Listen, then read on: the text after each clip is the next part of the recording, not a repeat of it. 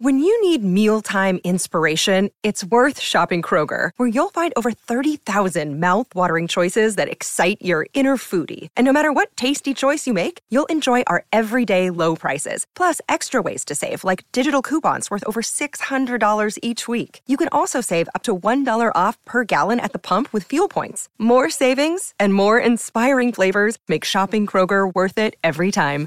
Kroger, fresh for everyone. Fuel restrictions apply.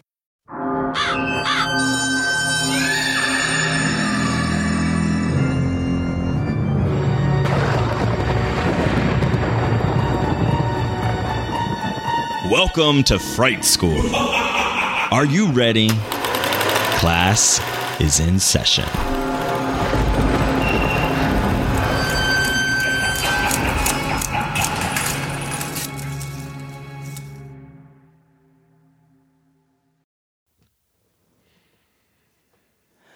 Welcome back to Fright School, Fright Shul, Horror Menorah, all of the things. Hello, Joe. Shalom, Joshua. Shalom. Shalom. Shalom. Shalom, Joshua. Boobala. I like that. My Um, little, my little boobala. yeah, Boobala I like. I call Jeffrey Boobala sometimes. Boobala. I'm a little Boobala. Oh, isn't that cute? Yeah, it's fun. It's good times. Ah, Booby. It's good to see you. Yeah, I haven't seen you in forever. I know, right? It's been so long since we saw each other. Oh my gosh, y'all, listen, Fright Schoolers, this fucking Omicron, COVID Omarion. bullshit. Uh, it's just, I'm over it. No, I mean, who isn't, right? Uh, I usually stay pretty positive and try, you know, I mean, right? Like, I, I, talking about like the COVID thing, like, we just have to like keep going. Wear or- our okay, I'm glad you take care of qualified it with what you're positive No, with like the. COVID thing. Yeah. Like, I try not to get too like in the fatalist and yeah, but like, uh, it you know, it's like it really personally affected me this week, and it really annoyed me, pissed me off. yeah. you know? Well, what happened, Joshua? Well, you know what happened Yeah. because we all piled up in the car, parled it up, I filled know. it up all the way up with us, with all of our bodies, and you, drove two me, hours Jimmykin north Squancher. ah, to get to to go see the Jinx Monsoon and Ben de la Creme holiday spe- return of the holiday special live at the Ace Hotel in Hollywood, California. No, in Los Angeles, California. And two hours in, we're driving, and they said, "Well, about two hours." Uh, they said, We were halfway message. there. Yeah, yeah. Well, I'd say we were more than halfway there, but we were uh, still. We were in the car for Yeah. a while. Yeah. And then they send a message saying it's been canceled because COVID got one of them. Not, I don't know if it was Jinx or Dela or one of the. I think it was probably one of the um, Probably one of the performers. the dancers. Yeah, and they had to cancel the show, so we were totally bummed. I was so excited. I was thinking like, oh, I know exactly what we're going to talk about on Fright School for this week because we're going to see like this hilarious show. We're going to have lots of queer uh, Christmas things to chat about, and now we have nothing. We've got nothing to talk about at all. And we're just going to sit here staring at each other for uh, 30 minutes. How about that? Yeah. Yeah. And you can play on your phone and Well, we'll no, just I sit here in the silence. I, I was uh, I was looking. Speak. I just got a cancellation notice for something else that I had tickets for. Ah. Um, so stay home, everybody. Like, yeah, I know. It's a bummer. But again, we want you you know, we want people to be fine, we want people to be taken care of and uh, you know, stay healthy. But uh, it was a bummer because we just we gotten all dressed up. We looked so cute. I did You did- looked cuter. I did a cute face. I You were had my cutest. gremlin sweater on. Jeffrey was wearing a matching green sweater. We had brought black Santa hats for the picture because, you know, there was going to be a meet and greet. And I was like, this will be perfect. We'll get a picture and we'll like put that out there as like our holiday, you know, uh, card or whatever. Mm-hmm. And so I was all excited. And then it got it got totally ruined. And then we didn't take any pictures of anything. Like I was like, we could have gone and like stopped to take a picture somewhere because we all looked so cute and it didn't happen. Gosh. We could have asked someone to take a picture of us at dinner. I know, right? We're all at dinner. Oh my gosh. so annoying. But uh hopefully they reschedule. I mean, we'll see. I really uh, kind of agree with the Sam Squanch that like I don't necessarily want to see this holiday show in like March or April. Like you know, if they're to like postpone it, just postpone it till next year. And we already have, you know, guaranteed seats and meet and greet and the whole deal. Uh, should some other variant not crawl out of the depths of hell and wreak havoc upon us. Um, which I'm sure it's like it's the it's the plagues again, right? Like there's like frogs and locusts and what else? Rivers of blood. Yes, and now it's like Omicron, Delta, Alpha. I don't know. Well, I thought you were gonna say like you know, and one of the plagues is like not getting to see two drag queens perform. that is definitely, I think, one of them. Yes, yes, we were robbed of drag queens, and that it's just that's a, a sin oh, for which uh, I think we need. Uh, what was it? A mizik? Yes, a, a minion.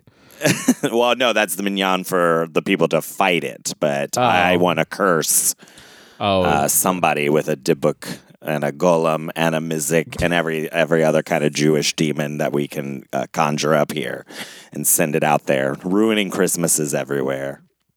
Joshua, you're gonna get us canceled calling the Jews demons. No, that they're demons. I know, I know. You know, just like the Christians have their own demons and Guam have their own demons. They're Yeah, called we do. Joes. Joes. Hi, I'm Joshua. I host a, a podcast called Fright School, and this is my uh, Guamanian uh, demon co-host Joe. I'm like some sort of Guamanian Dybbuk, like just like who's been sucking the life out of me for five years, try, slowly replacing me with Christmas joy. I know. Um, when I met you, you only you only watched horror movies, and now you you watch more Christmas movies. Well, I, I mean, yeah. To be fair, this will be the second year that I'm gonna I'm gonna watch. some- Getting to you. I know it's getting to me. Uh, I'm actually looking forward to it. Like, I mean, I'm looking forward to both. Uh, you know, there are some new Christmas horror things that I want to that I want to try out and, and see for the first time this year. But I also am looking forward to uh, some of the recommendations that people gave me. So I really appreciate. Is there them. any one that you're looking forward to the most? Uh, that 8 bit Christmas one on HBO Max. Okay. I think that looks really fun. Um, I hope it's like 80s, and you know, I, I enjoy an 80s uh, type of flashback movie sometimes, uh, depending, of course. But uh, I keep seeing uh, people post that it was fun, so I'm looking forward to that. Uh, I am looking forward to sitting down and watching the full um, Chevy Chase one. Oh, um, uh, Christmas Vacation. Yes, yeah, the National Lampoon's whatever Christmas Vacation. Um, yeah, I'm looking forward to that one. And let's see, Christmas 2021. There it is. Uh, somebody said the Polar Express was kind of creepy. I don't know. It's the uncanny valley of it all because they they just look creepy. Okay. Well, I'm looking forward to seeing that as well because I've never seen it. Uh, and yeah, if it is kind of unsettling or weird, that'll just add to my delight, I'm sure. So yeah, so those are definitely the ones I'm looking forward to seeing. I I am also looking forward to rewatching the Christmas special, the Jinx and Ben de la Creme's uh, Christmas special, uh, holiday special, whatever the hell it's called. Because I only watched it the one time last year, so I do kind of want to make that like a, a yearly watch. Yeah. And I'm not all that interested in what is it, single all the way? I guess is like Oh, Netflix yeah. big queer Christmas thing this year. Not really looking forward to that either. Yeah, so I didn't even put it on the list. Although I did see a behind the scenes with Jennifer Coolidge and Kathy, Kathy Najimy. Najimy, yeah. Najimy. Uh, they're I, are they sisters or something in the movie? I can't remember, but they're Something whatever. like they they're in it, and uh, the behind the scenes video was hysterical and just made me want to like turn it on and then just fast forward to all their parts. and just stop I think Kathy it. Najimy plays the um, she plays the mother uh, yeah, of the main the guy. main guy. Yeah, which like you know no offense to michael Urie, but like you know michael Urie took the took that job away from some other probably better suited queer let's be let's be quite frank folks I have no idea what that means. I, I- don't I, I haven't watched it but from what i see from the trailer i'm just like ugh this could have been someone else Oh, have been see. so much you just better. aren't happy with the casting. i'm not happy with the casting no But he's gay. he the is actor. gay yes Oh, okay. both of them are i believe Oh, okay. Yeah, because it's like about two friends that go back, and the ones like just pretend we're boyfriends. That way, everybody will like lay off of me and Mm-hmm. stop trying to match make me. And then what? They fall in love. Probably. Yeah, I mean, that's I, what I Spoiler alert, Yeah. everybody. I don't know, but So, I mean, what else chances is are good. happen? Chances are You good. know, he's going to meet a girl and uh, marry her, and you know, go back to straight land, and there's going to be a, be uh, happy. there's going to be a thruple. um, someone's going to end up in conversion therapy. Yeah. Uh, oh, awful. Uh, yeah, but that's just how I imagine it's gonna go. Like, let's pretend we like each other and we're boyfriends, and then, oh my gosh, I realized I've loved you my whole life. Or one of them. I think it's one of them actually has been in love with them Oh, for his whole life. I'm not sure. I don't know. all right. And the other one just has to realize it through Christmas magic. Yeah. And Jennifer Roma Downey shows up, Yeah. and you know, Oh, where is she actually? Where Roma the Downey? fuck is Roma Downey? Roma Downey's off like with Mark Burnett supporting Trump. Oh, really? Yeah, Roma Downey and Mark Touched by Burnett. that's touched by an angel yeah. lady. Roma Downey's married to Mark Burnett. Mark Burnett, who like produces Survivor and Wow. all those things, and he and The Apprentice, and he's the one who has the tapes where Trump says the N word and won't release them. I knew that touched by an angel was bullshit. I know. it's like you in trouble, Angel Girl. Wow. Well, when hey. you walk down the road, yeah, when you uh, goose step down the road with your every bird on. Hey, sorry, Oh, we're keeping all that. uh Lord. Uh what else? Um oh well I did uh, you know my birthday was this week so I celebrated. Thank you. There was lots of lovely birthday messages from friends. You look great for four thousand years old. Thank you. I work at it, you know. I do. I really try. And as we talked last time, my adrenochrome is working. Exactly. Uh yeah, I love like telling to celebrate your birthday in the Abyssinian Empire, Joshua. uh when you like to know. um I miss more. I miss Caligula's parties. Those were really something. we just we just can't get down that way anymore. You No. know, it's so unfortunate. Uh, n- um, it is funny though to, to, to like I, again. I don't th- like. I'm not one of these people that's like, oh, I'm so old. Like I just turned 37. Like that's not old, you know. But it is funny how people do jump to like. No matter what you say, like, oh, you don't look that old. Like, oh, you look good. Like, uh, okay, whatever. Like, it's the No, you, eyeliner. you do look thirty-seven. Thank Um, you. I appreciate that, Joe. That's yeah. We, I'm gonna start doing that to people just to see what happens. Somebody's like, you know, oh, I just turned forty. Like, oh, that tracks. Yeah, I would have guessed. see how many friends I can alienate. I, so for I've been thinking a lot about birthdays. Um, and, and and my birthday's like in April, so I don't know why I'm thinking about about birthdays, but um, it's fascinating because like in the in like the my late twenties, I just kept thinking that like I feel 35, like I feel 35, and now that I'm like 32. I don't feel I still kind of feel 35, but I feel like I'm going to be stuck in feeling 35 when I'm like 40. I don't know what that means. Like, why did you think you felt 45 or 35? I, I don't know. I just felt that. Well, I think it's. I think part of it is also that like a lot of my friends at the time were older as oh, well. Oh, I see. I see. So they were in their thirties, and so I don't know if maybe that's just gonna tick up so that when I turn like thirty-five, I'm gonna feel like I'm forty because they're all forty. But Yeah, I have no idea because you're right. Like I think about that too. Like all my friends are like 10, 20 years older than me. Like my my like closest friends, you know, when I think about it in my life, a lot of them are are are much older besides you. Mm-hmm. Um, you know, and so more I think like what am I going to do when they all die and I'm just alone? No. That's awful. oh, that's so sweet. You think you'll outlive them? I know, right? Yeah, especially in this this life. I know. Not if I have anything to say about it. Ah, exactly. Thank you. Uh, but anyways, my point was not to discuss birthdays necessarily. It's just that I did have a birthday this week, so of course I went out. We uh, Jeffrey, uh, uh, you know, big Bigfoot buddy of mine, uh, took me to Korean barbecue, and that was very nice. Barbacoa. I ate a lot of food, and then I went to see Trailer Trash Tammy. That's a mouthful. Trailer Trash Tammy, uh, aka Chelsea Lynn, and uh, Libby Higgins, aka the McRib Lady. Excuse me, lady. Uh, and it was a lot of fun. I had a really good time, and I hung out after the show for a long time, like just chatting with uh, with Libby Higgins. Uh, she's so funny. I wish she lived here too, because Chelsea does now. She moved from where whatever state she was living in. Uh, she moved to uh, near here, Escondido, uh, and I, I wish Libby would move out here too because it'd be really fun to like run into her out and about. Uh, you know, I would I would love to be friendly with her. She uh, was in uh, Full Moon Feature, so I, we've not really watched any movies from them. Uh, although I really want to show you Puppet Master, like the Puppet Master series. Not all of them, but at least the first one, and maybe Demonic Toys. Uh, so they rebooted the Demonic Toys franchise with this series called Baby Oopsie uh, and which is about a you know a killer doll, and Libby Higgins plays like the woman who like finds her and brings the doll back to life, you know, resurrects it, kind of thing, and it goes on a killing rampage, and then she has to stop it.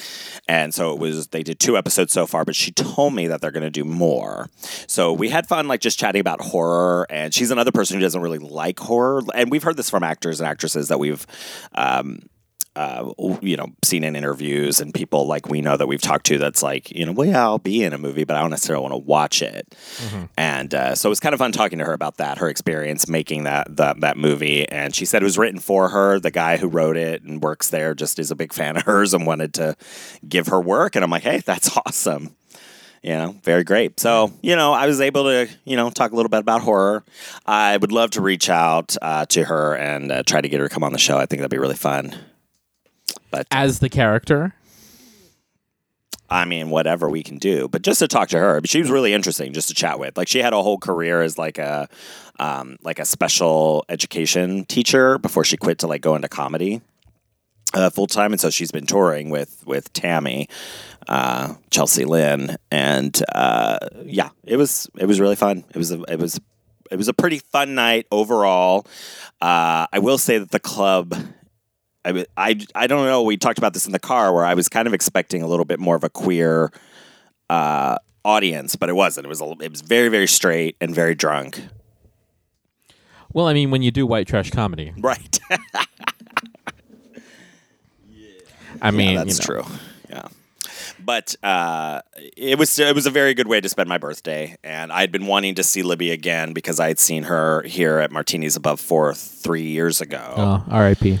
I know. it makes me so sad. I miss that place. I guess they're going to reopen, but it's like new leadership or management or however they say that. But um, uh, yeah, I'd seen her there a few years ago, and actually, Tammy was in the audience. She had, by- that time she had been doing like her YouTube videos that were pretty successful, but she hadn't yet done like stand up, and so it was fun to talk to her and see her again because when I saw her at that show three years ago, uh, you know, I asked her, I was like, "When are you going to do like a live show and get up there?" And it's like, you know, I was like, "I'd love to buy tickets to your show," and she's like, "No, I'm never going to do that. Like, I, it makes me very nervous. Like, I, I just the thought of doing stand up like makes me want to throw up and." So obviously something changed and uh, now she's been able to do like a full tour under her own name uh, you know doing it i thought that was super cool it was neat to have that come around I'm always wary, uh, weary, wary, wary. wary Thank you. I should read more. Um, I'm always wary of folks who have like internet characters that end up doing stand up or do Yeah. some sort of thing. I think it's just because sometimes that humor may not translate or like Right. they're not doing jokes. So like what are they going to do when they get up there? right and I know it falls under sketch comedy and character work, which is you know all really valid, uh, valid forms of performance. But like when I don't know, I, I as someone who like is a huge stand-up comedy fan and I like jokes, I like people who who like are standing up and doing, um, doing a full set of stuff. It's I'm always wary of people who are internet people who do that Right. also because um, we may have talked about this on the show there was like in um in the last five years there was i think it was just for laughs montreal there was like a guy who got up there and he was like he was some sort of like comedian who did only internet characters and he was uh he was not kind to the other people there and um, or he was just like he was just terrible. Like he he he really didn't have the chops that they um, to actually go up and do stand up. And the other comedians, like you know, rightly so, roasted him for it because of that, and he ended up saying some really racist shit and all that stuff. But I mean, I'm not saying that that's everybody, but like it's I'm always curious about people who especially festivals and stuff who boost people who don't have like jokes but have characters unless it's like something completely absurd or around the show of the character Do you know what I right. mean? Yeah. Well, yeah. Take it has to be like written, and yeah, it, it is a specific kind of comedy, and whether it translates, you know, and that's the thing. Like, so Libby, like, she didn't do any characters. She has characters that she does in videos and stuff with Tammy, but she was more like doing stand up. Uh, when I first saw her, she did part of this show as Carla because that's Carla Higgins is the name of the the McRib lady character. So if you you know, I, I'm sure most people have seen it, but uh, you know that went viral a few years ago. So she had done that, but this time it was pure. Uh, just stand up for her, but Tammy definitely, and that's something that Chelsea Lynn, like the woman behind the character, will have to figure out. Like, if is she gonna do this for the rest of her life and be like a Larry the Cable Guy or Jeff Foxworthy? We kind of talked about that, like sort of these. Uh, although I guess Jeff Foxworthy's not necessarily a character. But Larry the Cable Guy is, yeah. but he's doing a character and he has jokes. Yeah, yeah, Yeah. and this is kind of like her thing was was a mix of that. Um, it, it was definitely, but she also was telling. You know, it was sort of interesting because she told a story about just a really, it was so gross um, event that I think if she would have told it like just as herself, it probably wouldn't work as well. Like it's that kind of like, um, uh, you know, almost like the Jerry Springer kind of effect where when people are doing this kind of stuff on television that's really trashy and we're like, oh, this is so funny or blah, blah, blah, blah, blah. But if it just like happened in your neighborhood, you probably wouldn't be, it wouldn't be funny, maybe, you know? Or like when stuff happens to celebrities, it like amplifies the experience of something like, mm-hmm. Oh, this is like so glamorous or this is so like, oh, it happens to celebrities when it's like, well, no, I mean, you know, like this just happens to ordinary people as well. So she kind of told a story that was like gross about um, a, a sexual incident between her husband and her uh, that went really gross. And but I guess it was a true story from her life that she like it, it was made funnier because of the character being this like trailer trash thing, you know? So I don't know. It just depends. I guess if she can stay on that track of translating like the things in her life through this lens. And I mean, the audience was crazy. I mean, the shows were sold out. It was pretty like packed and people were really into it and in on like the whole thing. But I think you make a really good point. You know, Yeah, like I- wh- what is the line between like doing a character like drag? It's very drag. And actually, I talked to Libby about that. We talked about drag and about like how what she does is kind of a form of drag, and like what Tammy's doing is drag, like Pee Wee Herman or Elvira or these sorts of people that are, um, or like we talked, I think, a couple shows ago about like Rob Zombie and Alice uh, Cooper, like being like drag characters almost in in a way. I, I was gonna say I'm I'm just hesitant to share that opinion because because I don't want to be the person. I don't want to be fucking Ridley Scott saying that like you know everybody is sucks for watching movies on their phones and at their TVs and not in the movie theater and like it's not Right. me, it's you who's bad. Like I'm not saying that. I think that because there's plenty of like like I love people who do character work and I love and I love that, but I think it's so specific and it it has its such its specific place and the people who were getting who are coming to see those people on the on the stage it's a combination and please correct me if i'm wrong because you were actually there but like i feel like sometimes what i hear is that it's a combination of like do the same character um and it's also like you know people who want to see more but Right. but they're famous for a reason and so like it it's a gentle balance plus i mean for me i always look at like I, if I love a comedian and I go see their show, like sometimes the people who are there with me really make the experience and make me kind of frame how I view myself as someone who consumes that kind of um, that kind of media. So it's really fascinating to see to hear like you expected a queer audience, but then to go in and it's like oh, it's very it was a very not queer space and Yeah. Very Yeah. cis het space. And that might just again be, have been my you know interpretation. I mean, there were Yeah. several gay people there, but it Mhm. just you know there was a few lesbians and there was um, you know a few gay men. I just thought there'd be more queer people in the audience for some reason. Again, I don't know there's a why. queer sensibility to it, especially because and I like, think also because I'd seen it at Martini's. yeah, you yeah, know, yeah, yeah. the first time. So it's like I just kind of thought, like, well, if she's playing there, maybe she has like a queer draw. You Yeah, know? queer so I figured that sort. would kind of be the thing. But again, it doesn't really matter. I mean, that I guess that's not.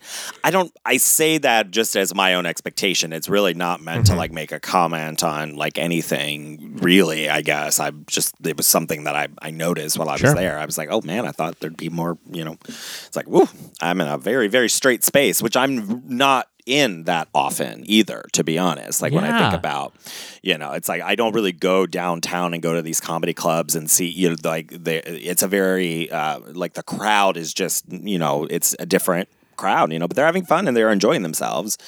But they just uh, you know it's not it wasn't my usual experience. Because when i go to comedy shows it's like i go and see like maria bamford. Well she also has like a, a pretty big queer following. And when Yeah. we go it's like a lot of us all go together. Um, or like Janeane Garofalo, and I saw her, like she's got a very queer audience, and so a lot of times the comedians and people that I see, either they're women or um, or they're like part of the community, so of course they have that draw, or they're, um, well, like I said, they're women who, of course, draw gay men. uh, at least the you know these particular particular uh, women that I follow. So I don't know. I mean, overall, it was really fun, and you're right. I mean, they're famous for a reason. People are following them, but yeah, I, I can see how they c- could like get trapped. But again, it just depends on how they handle it. yeah. And good for them and their success. Like, Yeah, yeah. Uh, They're obviously if- happy. They were selling yeah. a shit ton of merch. I Yeah. mean, it was just like, yeah, yeah, they did. uh They did quite a business. So, as did the club, charging a million dollars a drink. So. And these people drank. Uh, there were buckets of White Claw everywhere. Oh my gosh. Yeah. So it was definitely a rowdy crowd as well. The 10 o'clock, it was later in the evening. So a lot of people came. They showed up drunk. So there was also just a weird vibe at times. But overall, it was a fun time. It was a, it was a good way to spend my birthday. And I'm really, really glad I got time to like just hang out and like chat with her. And awesome. uh, I was one of the last people to leave the, the club. Well, look at you. Look at you making friends everywhere. I know. Yes. And then I stood outside in downtown forever waiting for a car to pick me up. the other downside of going to stuff in downtown. Right. Yeah. People kept canceling on me. They were just like, no, we're not going down there. It's a mess. um, gosh, I, I, I guess that's probably all the news that's fit to print. Yeah, So they say. yeah. And stay safe, everybody. As safe as you can. I mean, Yeah. you know, Keep do washing your hands. keep wash your masking. hands and you know do do what you feel is correct for you um again like everyone i think we're at a point now where i mean i don't know i say this but there's plenty of people still taking risks unnecessarily but like you know if it doesn't feel right in your gut just pull the ripcord like you you're not going to feel good being there thinking about omicron and covid and all that stuff Yeah, then just don't we go validate. We hear yeah, you. we don't hear you and go, we don't go. validate you. Have the hard conversation and just know that at the end of the day, like you you can't you can always wish you did more, but you cannot um you you can't take back what you know, you can't take it back. So like it's okay to miss something in order for you to survive to see something else. I agree. So Yes. Amen to that. That's a good, it's a lovely place. We're being affirming, validating. Yeah. You know, I dig it. Yeah. I All right. say that as I sit here with Joshua in person. Right. Um, but again, like you assess the risk, do what you need to do to feel safe. Yeah. Yeah. Yeah. I mean, you're not in any more danger than you usually are when you're here. That's true. Yeah. You know, I mean, That's true. Gotta I- give it, gotta I- give that credit I know where I know where the things pop out. where the know? things are hidden. Yeah. Uh, I know to make you sure that you sip the drink first before I sip the drink. Alrighty. Well, we will be uh, right back to discuss 2019's The Vigil. Meanwhile, in New Jersey, So, Marissa, what talking points do you want to hit on in this week's episode? Well, Jackie, let's talk about how the film addresses the patriarchy. Ooh, and representation of marginalized people. Ooh, ooh, and even philosophical ramifications of good versus evil in We horror. We can point out the triangle boobs, talk about the blood splatter, and oh, the practical effects. um, and also the male gaze. My gaze at the males. Hi! From feminism to fangirling, the Jersey Ghouls cover all the bases of horror from a woman's perspective. New episodes are uploaded every other Sunday. Just search Jersey Ghouls to find us on social media and your favorite podcasting app. All right, welcome back. Oh my gosh, Joe. Oh, we didn't talk about this. I know. Um, so I saw our dear Professor TJ, um, who like first of all, what are you doing? That was so stupid. Oh my gosh, I'm so sorry, dear listener. We um I have this back scratcher and I'm poking Joe with it. It's No, no, no. Hold on. No, it's a back scratcher. That's a hand. That's a claw. yeah, it's a claw. And he like I'm talking, and he just goes and rubs my belly on like, and I'm like, oh. Well, you're going to talk about your claws. So there you go. There's a claw. I was like, I was like, Jimmy, is that you? I'm like, um. I'm sorry. Anyway, I'm so weird. So I saw our dear friend Professor TJ. Yes, um, we Teach. finally saw each other in person after almost three years of not seeing each other. That's so amazing. and we had a nice ladies' afternoon. We we went and we got our nails done. I had my nails painted for the first time. Yeah. Do they look nice? They do. They look very nice. what color would you say this is, Joshua? I well, in this light, it's kind of black, but it's like a blue black. blue, black, greenish, almost like a jade, kind of like Well, no, shine the not light. jade. Shine the light. Well, not like oh, like a dark jade. it's like know? a deep, yeah, or like a. Um, oh my gosh, I don't know what I would call that. I guess yeah, maybe like a deep, deep dark jade, emerald, emerald, maybe. like an emerald, or like a peacock. we'll post a picture and you can set. You can decide, listener. yeah, but- I think the light, the lighting would uh, make an effect. But yeah, it's like that peacock green. Yeah, and this is something that I did because my nails were looking ragged, and we were gonna go see a show, and I wanted to, you know, I wanted them to, to bring a little my- drag, you know, a little draggy. Because if you're not, If you're not doing nails, Yeah, if you're not not wearing nails, drag, you know. not doing drag. yeah. All right. What are we well, talking about? Uh, we are talking about 2019's The Vigil. Uh, continuing our uh, our our jaunt into Jewish uh, tales of horror. Yes, Fright Shul. Right, Shul. Yes. Uh, so this is written and directed by Keith Thomas, who is uh, a Jewish person. He just doesn't Yes. sound like it. He said in interviews his his his name doesn't usually, uh, you know, I guess scream Jewish to people. No. but uh, he is. He is a Jewish person, and we've got Dave Davis starving, starring, not starving. Well, I mean, you know, Maybe I guess spiritually starving. Spiritually guess, starving, in, yes. this, in this film. uh, Menashe Lustig, Malky Goldman. Um, oh, what is it? Lynn Cohen? Yeah, Lynn Cohen, who she actually died in 2020, Oh. February of 2020. She's in uh, Krampus. She's the grandma in Krampus, yeah, isn't she? Yeah, That's yeah. where that she looked familiar. And she's also what is it? Meg or Mag in um, the Hunger Games? What's her name? Mags. Oh, Max. she's the oh wow, she's Yeah. uh, that's why she looks so familiar. Yeah, so she's uh yeah been in some other things. Uh, oh, I guess she was on Sex in the City as Magda. Uh, she was Magda. I, yeah, I didn't watch. Dang, it. this I lady's just- worked. I just saw it. Yes, she has. She's worked since uh, looks like eighty three was her first. Magda was like Miranda's nanny. Like Oh, so, Magda like Huh. was her was her nanny for Brady. Miranda's which one? the bre- the redhead, the the lesbian, Oh, okay, Cynthia Nixon. Yes. Okay. which apparently they're kind of hinting at in this new incarnation of Sex and the City, because there's a queer character on it. Uh, and that's having some stuff with, you know, I don't know, maybe they're trying to retcon Cynthia Nixon's character to be, you know, some sort of queerness. who knows? Didn't uh, Samantha? Wasn't she gay for a second? She was a little bit, yes. Yeah, she like had an experience and then went back to men. I remember the the critique. Uh, all right, so back to what we are talking about today, which is the vigil. That's a reminder. Uh, so it's about, um, you know, little uh, Yakov. uh, Yakov Ronin. Ronan. He has recently left uh, the uh, you know a very orthodox, ultra orthodox uh, Jewish community. Uh, he has he's left it, and he's kind of like pulled back in with one of I'm guessing one of the leaders. Uh, what was his name? Rebbe. Rebbe Shulman. Yeah, Reb Shulman. That's Menashe Lustig. Um, he asked him to come and be a shomer for them, which is a.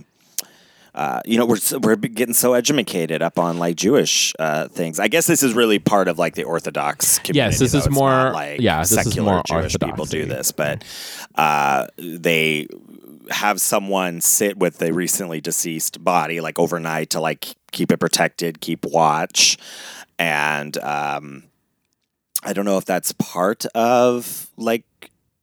They never really talked about like a Shiva experience or anything like that here, but I guess this is but this is like in the immediate aftermath of the death. So they sit with the body. This is the person called a shomer, uh, and Shoimer. Scheumer. And so the person who's supposed to do it bailed for some reason. I don't know why. Until we start watching the film, and so uh, it's also can be uh, traditional to uh, hire to pay somebody to do it. So um, Yakov is uh, pulled back in by this community to to because he needs the money, as most things, out of desperation. just when they thought, just when he thought he was out, Right. they pulled him back in. They offered him some cash to watch a dead body, and he's like, "Hey, fuck it, I might as well." And uh, you know, uh, things happen. That's that's what, what that's what the movie. That's what happens in movies. Yeah. Things. Uh, Joe, what did what did you think of this? That's what happens in movies. Things. Things. Um, yeah, wa- the movie was uh, movie was an interesting watch. It's always um, it's always fun to w- watch a movie that is very specific in it, like the cultural act that is happening. Um, That's true. Yeah, this is very specific. yeah. Um, Oh, so- it's also Blumhouse. I think I forgot to say that. Oh, it's also- oh, yeah, well, you know. Blumhouse, and distributed by IFC Midnight. nice. Uh, but sorry, go ahead. it's just it, it's interesting to watch uh, something that's so specific to a particular culture, particular people, um, and to see how it translates, right? Yeah. Because like uh, to us, uh, as you know, the Goisha people, like we, you know, us, we see it as like a more of a ghost story than anything, like a you know a supernatural.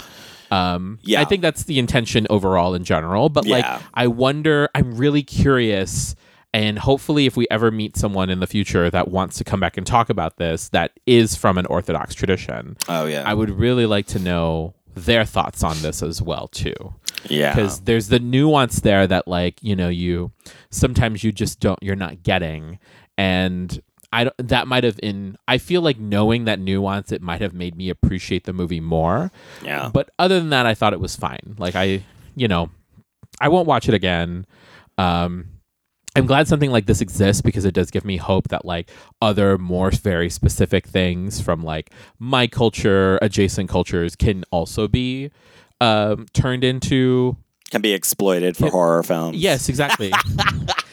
that we can use them. That's how we know we've made it. Yeah, it's exploitation. Um, but but it, it, it kind of reveals in a certain way, and so Right. and I'm I'm a firm believer in the idea that like the more personal something is, the more universal the story can be. Yeah, 100%. I do I do agree with that. Um, I think that this is an example of that. Um, but I would have loved to know know the nuance. Like you haven't seen it yet, but like there there are some things in Squid Game, like when they're talking about like the language that's used that are not coming out in the translation. So there's like little little things that add to like more of the texture and the nuance of the storytelling that is not available in the English language to convey. Right. And so I feel like with this there I think it's similar but in the sense of like culturally I would have liked to know what it meant. Um but yeah, I mean overall I thought it was I thought it was a fine film. I was trying to find wasn't there a um Oh yeah, unorthodox. Right, isn't that it? Yeah. this uh, about leaving about leaving the uh, the Orthodox uh, Jewish community. It's a mini series. Uh, I kind of wish I would have watched that first, um, you know, or had a little bit more context, like you're talking about, for like, you know, what it kind of means to leave like a place of such um, like tradition and something where because I've watched like is it called Breaking Amish or Yeah, yeah, yeah. yeah. So I watched that and that was really fascinating. Again, kind of the same thing. Um, it, I, idealistically, like a similar situation where it's like you know you've spent you know 17 18 years living kind of cut off from the world because like i mean when we meet Yakov, like he doesn't even really know how to use a cell phone. Like he's learning. He had a paper handwritten resume, so he couldn't like find a job because he doesn't really use computers. And um, he's with like a group of people, and they're all kind of like ex. I mean, I'm guessing ex Orthodox members. And uh, you know they're kind of talking about how they wish there were classes on like basic like living you know functions in, in the world in this world because they're you know sort of cut off. So there's um, I think there's some similarities in, in having watched that, but I wish I would have seen that unorthodox series just because it's so um, it has to be incredibly difficult to make those choices and leave. And for some of those people, it's like you're leaving your family, you're leaving everything you ever know have known to like go out into into the world. And so obviously that's uh, a big discussion happening in this film. Yeah, absolutely. And that I think you're right is kind of like maybe if we had a better understanding. But again, I mean, isn't that sort of the the nature of a of a community like that? Is that we don't know. It, it's insular for a reason. Yeah, yeah, it's like in yeah, insular exactly. I, I just think it's also like uh, one of the things I just couldn't wrap my head around. It's like, okay, you have Yakov who like left, right? And Right. and is kind of fallen into a support group of similar people who have left and the kind of the implication when um Reb Shulman shows up i outside of the meeting is that like they they have a history of like harassment. Like there's a history of people from the Orthodox community coming and harassing this group, the support group of people. Yeah, Or or something yeah, like trying that, to pull them back in like because that like yeah it was very ominous when he looked out the window and he's just like standing there like looking up. And like one of the guys was definitely i think sort of like an underground railroad type of deal like you know that kind Yeah. of like I- idea because he goes out it's like you know i'll call the cops on you like i've told you not to come here and bother our like our people our members like bother our membership uh, you, so yeah, I imagine it's probably some kind of like word of mouth community almost like, oh, you want to get out? Like we'll help you. We'll, you know, you come into our group. We'll, we'll do our best to help you learn and make it in the world beyond know, obviously your family and friends and uh, religion and leader, everything, everything you've known. Uh, yeah, there was definitely that sort of Yeah. threatening presence in Reb. Yeah. So like with so with that, right? So if that if that's kind of something that we've briefly can infer is that like he's there to kind of bring them back. Like why I, guess maybe I just answered my own question, but I'm just like, why would you, if this is such a holy task, right? Because because Reb also says, like, you know, this is a holy act. This is you doing something holy, makes you closer to the community. Why also at the same time, like, would you trust someone to to do the right to do a good job, something that is so holy, but has like left the community? Right. like I I don't know maybe that's the Catholic in me because it's like if you're not pure you can't receive so it's like with in this regard it's like okay well he doesn't he's left the community he's left behind his beliefs and to some extent why would you trust him to like you know recite the psalms to protect the soul and comfort this the the dead body Yeah. you know Well, I think there's a couple things going on because obviously, you know, we see some of the men in the in the in the group. It's not that they've abandoned Judaism. It's not like mm-hmm. they've left that. It's not like the recovering like Catholic idea or like other like when we've seen these in Christian constructs of like totally abandoning their mm-hmm. faith and getting out. Like they obviously are still like you know practicing their faith it's that they don't want to live such constricted lives or there's something else going on that we're never really informed of so i think there is part of that where you know they it's not as if he's against participating in his faith he just doesn't want to go back and be you know in the system of it all. Mm-hmm. I, I think, but also it depends on like how we're looking at this movie. So when I went and was reading interviews with the director, because I think the big cognate for this film, I think, is like The Exorcist. Like this is a demon film. It's not like a haunting. It's it's you know it's about a um, a, a specific a mazik, uh, which is a a, a, a specific type of demon uh, in the um, Talmud uh, kind of like you know we've talked about before with the golem and we've talked about the dybbuk uh, so the mazik is a specific demon invisible demon uh, which are uh, what was it? Damagers or those who harm. So it's generally understood to mean harmful invisible spirits that a person could encounter in daily life.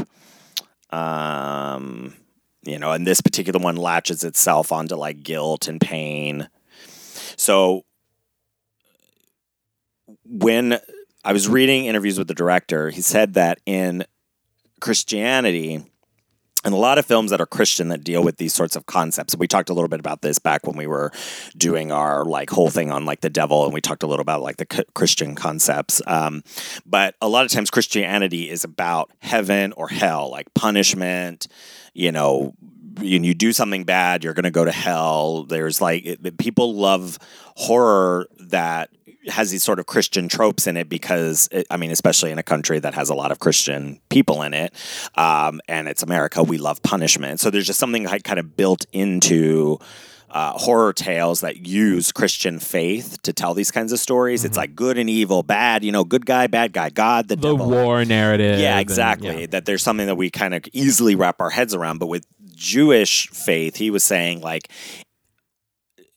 the Jews have more of a concept like that God is omnipresent. So even demons are like of God, and instead of being a punishment tool, they're used to teach lessons. So the de- so he in the in the interview I was reading with um, uh, Thomas with Keith Thomas, the director, he said that the demons work almost for God as well to try to scare you straight. So the question is when he goes to at the beginning, because as we as the story unfolds and we find out Yaakov, he had a young brother, he was still part of the Orthodox community. They were like harassed on the street by, you know, some anti-Semitic assholes who like cut the curls off of the one off the little boy and he like ran out in the street, got hit by a car. So like, you know, Yakov is dealing with like the death of his brother, grief, guilt, all this pain and it sort of made him like ashamed and and I guess maybe we're supposed to infer that's part of the reason he left. Like he just couldn't deal with it, so he like left his community. So my once you finish the film, I wonder if the Reb if Reb showed up knowing that the creature was in there Mm-hmm. and would scare him back into the fold. Like, and that he was the right person to do it because they knew it would latch onto him and scare him enough to come back. And then maybe they would form, you know, a minyan and get rid of it. And it'd be, you know, like the, you know, whatever. Yeah. But that, so I do think there's like, but it's weird because it's like, I also don't want to be like, is like this Orthodox Jewish community from the, because the, you know, this Jewish writer and director, is he making them like the bad guys? Like the ma- like they're framed like the mafia like you were saying. Like Yeah. you know they're they're j- like him standing on the street and kind of the way that the guys are there and they're like Yeah. walking around. There's this weird like tone to them. Eh, yeah. I uh, and then like when when he's going to like confront the mazik he like puts the the tefillin and tallis on right. Yeah yeah. And is like strapping up to go fight a demon. And Yeah. and so again i think this is me because he's very fresh i think Yeah. leaving. So he's very still in touch with those traditions Yeah. and tools. And, and it's interesting that you said that about like the con- the, the Jewish conception or that this this kind of conception of demons still being of God, right? Because I think that's something that that's something that Christians also forget is that like Lucifer was an angel, right like Lucifer was is of is also born of God as well. right but there's that but there's a choice and your choice can condemn you or I- you know. exactly and so I, I think it's interesting to also recognize that like that's probably part of my bias as well because i do see this as a i do see it from this kind of adversarial lens right and it's interesting because in the in the film like so the whole thing we realize that mr letvik latvik Um, oh, right, the man who's died. So that's a good that's uh, a good point to clarify. Uh, Litvak. Litvak, Uh, yeah. So, like, Mr. Litvak is someone who was a Holocaust survivor. He has. Um, uh, Yakov finds a film, as you do in a horror film. As, as you always do, you gotta have Um, somebody. You know, he found his like murder room wh- um, by m- not murder conspiracy room, I should say, where like you know all of the articles and pictures are all around, and there's Right, uh, something on a loop. Everything is explained. uh, everything is explained. A lot of exposition. Um, the room of exposition. Yeah, yeah, yeah, yeah. Kind of like The Conjuring as well. Like you know, you're gonna find all those things that tell you exactly what's going on. Exactly, and, and how to kill it. That was the other fun thing. I was like, yeah. it's like this is how you kill it. This is what's happening. So the, the I the- couldn't do it, but you certainly can. Exactly. So the Mazik, the same night that it appears, has to be killed by burning its true face. Right. And because um, Mr. Litvak did not do that when he first encountered it, the Mazik is like with him, haunting him essentially for the rest of his life. Yeah, yeah. Um, well, he was a child when it latched onto him because he was forced to do Exactly. um, like a horrible act by a Nazi. You know, kill Yeah. another Jewish person, and so that it, it attached itself to him. Then And so it's interesting The guilt because and the like shame. I also for I also occasionally forget, but I know it's the thing. Occasionally forget that like the Jews don't believe in hell. Like there is no hell, I believe. um, yeah, it's in not Jewish the same. tradition. Yeah, that's uh, something that I, I, I was reading. Um, you know, the Jewish conception of afterlife is not similar to like the Christian version. And so it's interesting to kind of see that, like, now we're dealing with this demon who needs looking for a new host, right? Yeah. And someone who has who feels this, you know, guilt and shame.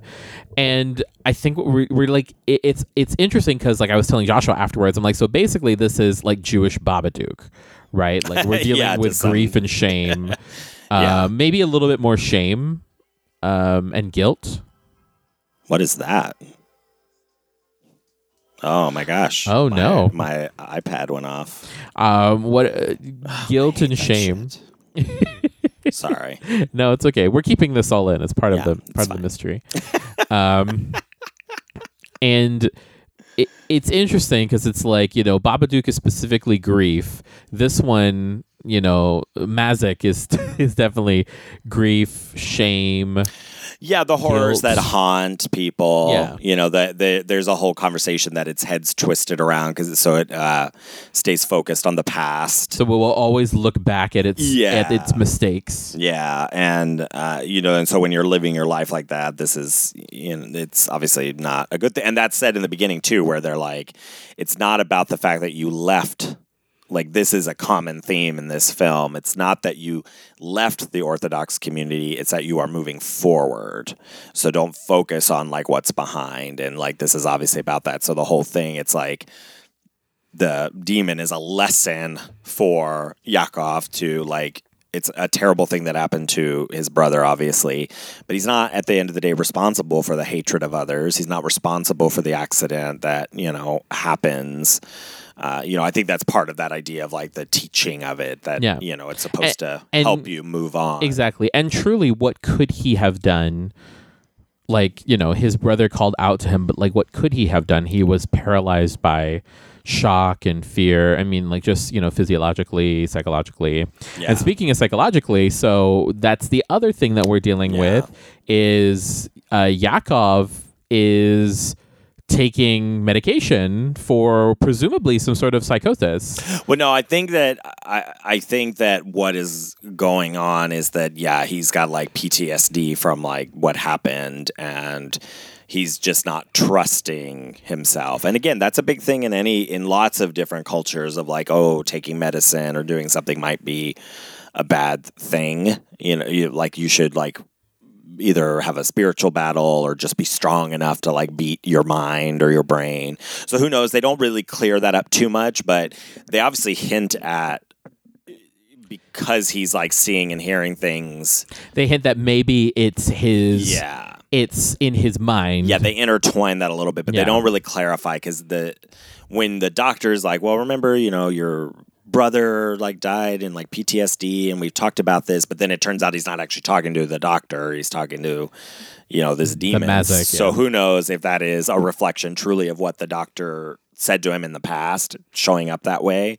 That's one of those things where it, it is it's blurry, but um, yeah, I think what we're supposed to get is that he probably already is kind of weird about the mental health of it all. Mm-hmm. So of course, when he's like hearing things, it's like you know, oh, I'm running out of pill. Like something is going Yeah. on. You I, know? I, I, Whatever I'm taking is caught is Yeah. either you know one way or the other. and I appreciate you, um, clarifying because like I said psychosis because that was the first thing that I that I said, but I'm not. This is not to say that like people take medicine because of exclusively because of psychosis. It could be No, certainly not. Yeah, I mean, so you know, I pre- I- who yeah. knows? He could. I mean, you could have such a traumatic thing happen to you that I mean, he certainly could have some form form of psychosis. Uh, he also could have that had you know been taking medication or something his whole life if he was Yeah. particularly um, ill. Like there are just some things like no matter how much you pray, they're not going to go away. Um, so. question But they don't clarify it. question for you as uh, you know someone who is an aspiring you know mental health professional um, when he's like telling his doctor hey i'm not doing well. I'm hearing and seeing things like is is that a good choice? Like is that do you know i don't know how i'm trying to What say this. like is it a good choice for who? for him to say like like because he instead of saying like hey i'm not doing well because like for me i feel like it's like hey i'm not doing well um i need to see you i need to talk to you. But he just comes right out and says it's like i'm hearing things i'm seeing things i'm running out of medicine i need help. Like he's asking for help. So to me that shows some sort of self-awareness or at least a desire to try to remedy what he's what he's what's going on with him Oh yeah, no, ten thousand percent. If you are hearing or seeing things, you should definitely call a doctor or go to an emergency room. yeah, I don't think anything really bad can come of that. Now, again, it also depends on like, are you violent? Because that's always gonna like, unfortunately, in our society, uh, we've still not yet figured out how to. Uh, offer mental health services outside of uh, wellness checks outside of like, involving outside of the like police, the police or, or or commitment or like you know Mm-hmm. putting somebody in jail or whatnot. So again yeah i mean if you show up someplace and you're violent or you scare people like you know uh, it's there's you know it, that that is unfortunate. But i still would always encourage people to yeah not call the police. If, if you're having a psychiatric episode i would not call the police. I would call an ambulance. I would call 911 or I would, if you have the ability, go to an ER or find a friend who will take you to the ER. Absolutely. And you should tell people exactly what you're experiencing. I had that happen a lot of times in my old job where people would kind of call and it's like, listen, be real with me. What exactly is happening? Like, it's not enough to call and be like, oh, I'm just not feeling right or I'm not feeling well. Like, what is happening specifically? Because then you get better guidance, you know? Mm-hmm. Otherwise, people are just going to say, well, you know, the doctor will call you back within 48 hours or 72 hours or whatever, you know, and that might be not enough time, especially if you're feeling suicidal, homicidal, you're hearing things, experiencing audio and visual hallucinations, then yeah, he absolutely did the right thing in calling and saying, I don't know what the fuck's going on, but uh, there's like a shadowy demon creature following me around. Maybe I need to up my meds. Maybe I need a new dosage. but of course, in the context of this film, it's real. You know, like it's the demon is real, so he's not. Uh, his medication's not going to help him. and we don't get clarification about why he's taking it, other than yeah, he's probably taking something for depression or um, maybe depression, anxiety, you know, stuff with the PTSD. I mean, it's very traumatic. You know, I think especially to not only be attacked um, you know, by these assholes, these anti Semites, uh, but then to also see your brother like be, uh, you know, have like his like curls cut off, like he, you know, he's, and then hit by a car. I mean, the whole thing, like, there's just a lot of trauma built into that moment. So, um, but again, the, the film is a little confusing on that end because he immediately jumps to talking about his meds in conjunction with seeing and hearing things. So it makes me think like, well, maybe he has experienced that before, and either that's something that's old mm-hmm. or something that started happening after his Yeah. brother died. But Yeah. I don't, I don't know. I don't know enough about that particular like you know if you mm-hmm. saw something like that could you develop like psycho- mm-hmm. psychotic You haven't read his chart. right Yeah. yeah but i'm not sure if that's enough to bring on You know, like the depression of that is enough to make you like see and hear things as if you, you were schizophrenic. Because the thing of like sitting in front of the screen, he was watching the movie, and then she's like talking to him from the screen. Like if that was happening, I would say that was that's probably like a schizophrenic sort of feature. You know, where you think the TV is sending you messages or is talking to you. Um, but again, in this film, that's exactly what is happening. so it's about the demon and not and not mental health. But they do make that murky in the beginning. So but yes, 100%. Dear listener, if you're experiencing anything like that, please call call your doctor, call the ER, get yourself some help. That's it's it's a good choice. um all right. So, let's see what else did I have on the list cuz you hit that. That was something I had written down. Um Yeah, I guess I just kept kind of thinking about The Exorcist because The Exorcist also, I mean, is about like that crisis of faith that Karras is having, and he loses his mother, and so it's restored when he goes to battle the demon. But in the end of this, Yakov does not return to, you know, like he's offered to be like, you know, why don't you join us for morning prayers? And like instead of being like further resolved, and that might be why at the end uh, it's not too clear, but you kind of see the shadowy figure walk down the stairs and starts to follow him down the mm-hmm. block, but it's all blurry. The baby, there is a little bit more to that conversation about like the demon latched onto him and is trying to get him to return to his faith. And so because he makes that choice not to go back, that's why it continues to follow him later.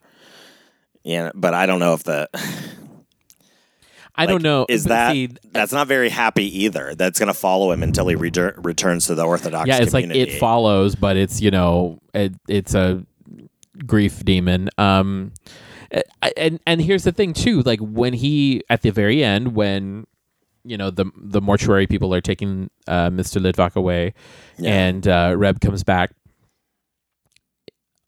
Yakov's comment is not about is not a no. Like he's just like, but not today is what he That's true. Yeah. So there's still some, you know, from uh, if I was if I was Reb, I'd still think that there was maybe some hope, but you know, he's like, but just not today. Like I need to go do my own thing, and and then he calls up uh, whatever her name is, uh, Sarah, right? Yeah. Um, he calls up Sarah or texts Sarah and is all like, you know, let's go get some coffee. Um, but I, you're right in thinking you're right in saying that like that shadowy figure that comes down is like very it's very ominous we're gonna get the vigil too Right. It's, I'm just not sure what in the end it's trying to say. Like yeah you know, culturally. Like, you know, at the end of like The Exorcist, Karras is, you know, the demon gets into him and he jumps out the window to like end it or whatever. Uh, although the character of him, you know, shows Yeah. up again later. But I, I think it's a similar comment like the Babadook, Mm. where it's like it will all it's the demon now has a place to live, but he it's manageable. yeah, maybe he knows how to. Yeah, exactly. That's a good point where they kind of keep it in the, you know, and that is how grief and depression sometimes and other, you know, other things of that nature. You, you, there are things that, that you live with, and sometimes they knock a little louder, and sometimes, they, you know, if you're managing them properly. And that's kind of that's what he says here. It's like uh, for yakov it's less about something coming to take his soul and more about him having to face his own fears and having to deal with stuff he hasn't dealt with properly. A jewish demon wouldn't want to drag you to hell so much as help you get to heaven. Uh, it may be through some very tough love scaring you straight and away that's what i was talking about earlier um, and if you're smart about it and you wrestle with your own failings or your faith, you can find your way out. Um, they will, in some way, help you. They're just making you make that decision faster than you would have. It's uh, subtle in the film, but an interesting angle that I don't think a lot of people are aware of. That's from uh, the director. Um, uh, oh, and here he did say this is a horror film first. It happens to be told through a Jewish lens, but I really want it to be universal. I wanted to feel like The Exorcist did to me when I was a kid. I didn't understand any of the Catholic rites or the Latin. I didn't know what they were doing necessarily, but I got it. I wanted that same sort of thing. All cultures. Oh, go ahead. I would say, and in that he's successful. Yeah, yeah. Uh, all cultures have had trauma and had to deal with guilt and their own personal demons. I thought if we hit those universal universal themes and get the traditional scares, then it will appeal broadly. And if you happen to be Jewish or familiar with this community, uh, you could see subtler stuff that will resonate. That's kind of what you were talking about earlier. That there's, Yeah. you know, you think th- there's obviously something happening here that you know we're not seeing is not part of like this and that's what I really wanted. yeah. Um, but again, you'd have to do that work probably yourself, you know? Oh yeah, I would have to like you know like they and- can't do that's Yeah. not something that I think the film could even do. No, and I think that's again, it has to be you. You either it's insidery, like it's Yeah. It's when I watched Crazy Rich Asians, and one of the characters said, uh, "Come inside and enjoy the aircon," and I like fell out of my chair because that is such a specific term, Yeah. for air conditioning that like I don't hear anybody who's not like looks like one of my relatives say. Yeah. So again, but like that's uh, and that's why it's important, you know. It, I'm not wrapping up, but like you know, that's why it's important to have like representation and people tell these very specific stories because of how broadly they can appeal, and this is how we empathize with other people from different cultures and different life experiences. Because Yeah. ultimately, we're all kind of you know living similar lives, and you know we're all electrified sacks of meat. Right. well, that's a very beautiful, Joe. I mean, I was wrapping up, so um, or I was going to start wrapping up, so that's actually really a good uh, place to leave it because I don't. Th- I think this film can be enjoyed by anybody. I definitely enjoyed it. I will probably watch it again because I liked how atmospheric it was. I really like the soundtrack. There's some really cool electronica um, happening in it. Uh, also, some interesting remixing of stuff that sounded like um like Hebrew like choirs or something. I don't know, but they were like mixing them in really interesting ways. There was just some really cool stuff happening in the music. Uh, and again, like I said, it was very atmospheric, creepy. There was some nice camera like shifts, you know, where it was doing weird bendy things. So I enjoyed the look of it. So yeah, I will definitely probably watch it again. Um, but I think that it's I mean, it's pretty rote. I've seen the movie several times. You know, I mean, in the sense of like, I, I have seen this movie. You know, the uh, The Exorcist laid a really nice template for these kinds of stories years ago, and we've seen those echo and echo and echo. You know, up till now over the last you know however many years. I don't even want to think about it. how, how old The Exorcist is, uh, and uh, obviously, you know, for thousands of years before that, with you know, like biblical shit that we have. So it's not, you know, these are not. It's not a new story being told at all, but it is through a very specific lens that was really cool and introduced some things that we are not used to seeing and telling a story that yeah is not necessarily about crime and punishment or you know, going to hell for being a bad person. Like this is a very sad person you know who has to fight his demons to to move forward and to live life. And tho- that is something i think that can resonate with all of us uh, especially this holiday season where you're going to be a lot around you know your relatives you know uh, and and all of their children demons it's a good and time it's perfectly okay for you to not see them, especially if they're not vaccinated, not boosted. That's right. We Like a- continue that validation. Yes, continue that validation. don't don't out of don't force yourself into uncomfortable situations. You know, don't be like unless they're going to give you five hundred dollars. There you go. That's the ultimate lesson of Yeah. the vigil is like don't go back and do something that potentially is re-traumatizing unless they're going to pay you for it. there we go. I like it. That's that's the lesson we learned this holiday Yes. season. Thank yes, you, the- Scrooge. The, lesson of the vigil is fuck you, pay me. Fuck you, pay me. Yeah. Um, is that anti-Semitic, Joe? I mean, you. I'm not going to take it there, but like, I All mean, he, well, I'm going to think on this. he did. I mean, he. he No, I know it is what Yeah, he says. yeah. Fuck you, pay me. Uh, alrighty. Well, um, yay! It is the holiday week. We do hope that you enjoy. Uh, you know, if you practice the Christmas at least is this week. I know there's still a bunch of other uh, holidays that are happening, but Yeah. if you if you do the Christmas one, solstice. The solstice yes, the is solstice week. is going to be here. Old night divine. You know, old holy night, the longest night. the longest night. Gryla and her, you know, Yes, her I love her. She's Yeah. great. Um, the Yule cat is gonna come and eat you for not wearing your Christmas clothing. Is that what it is? Yeah, I think your Christmas sweaters.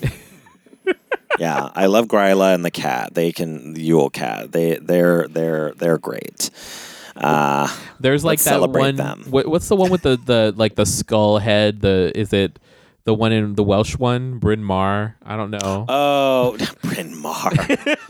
Lord, no, yeah, you're talking about the Mar Marilu Mar Mar. Mar- M- Bryn Mawr. It's Bryn Mawr, right? Like It's Bryn Mawr.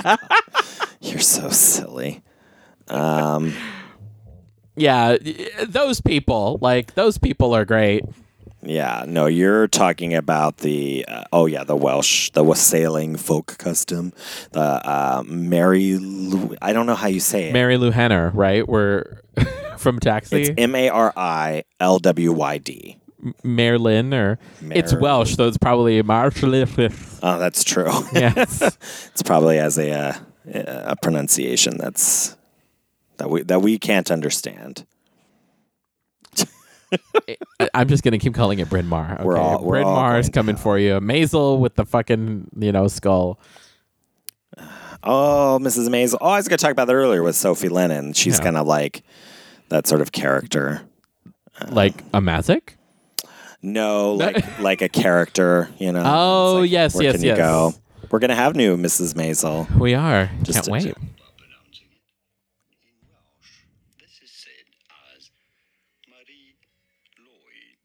Mari Lloyd. That's what this person says. Mary Lloyd. Mary Lloyd. Anyways, oh my gosh, we have to end this. Thank you all so much. Happy holidays. Happy holidays. Uh, we will see you again very, very soon.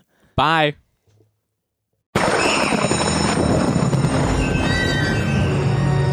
Fright School is produced by Joshua Napier and Joe Farron. Our intro was edited by Davy Boy Productions.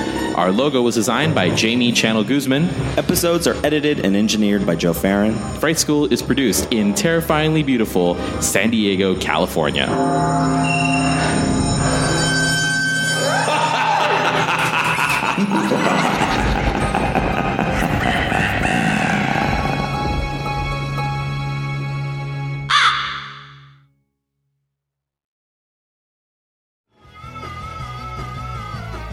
listening to the Geekscape Network.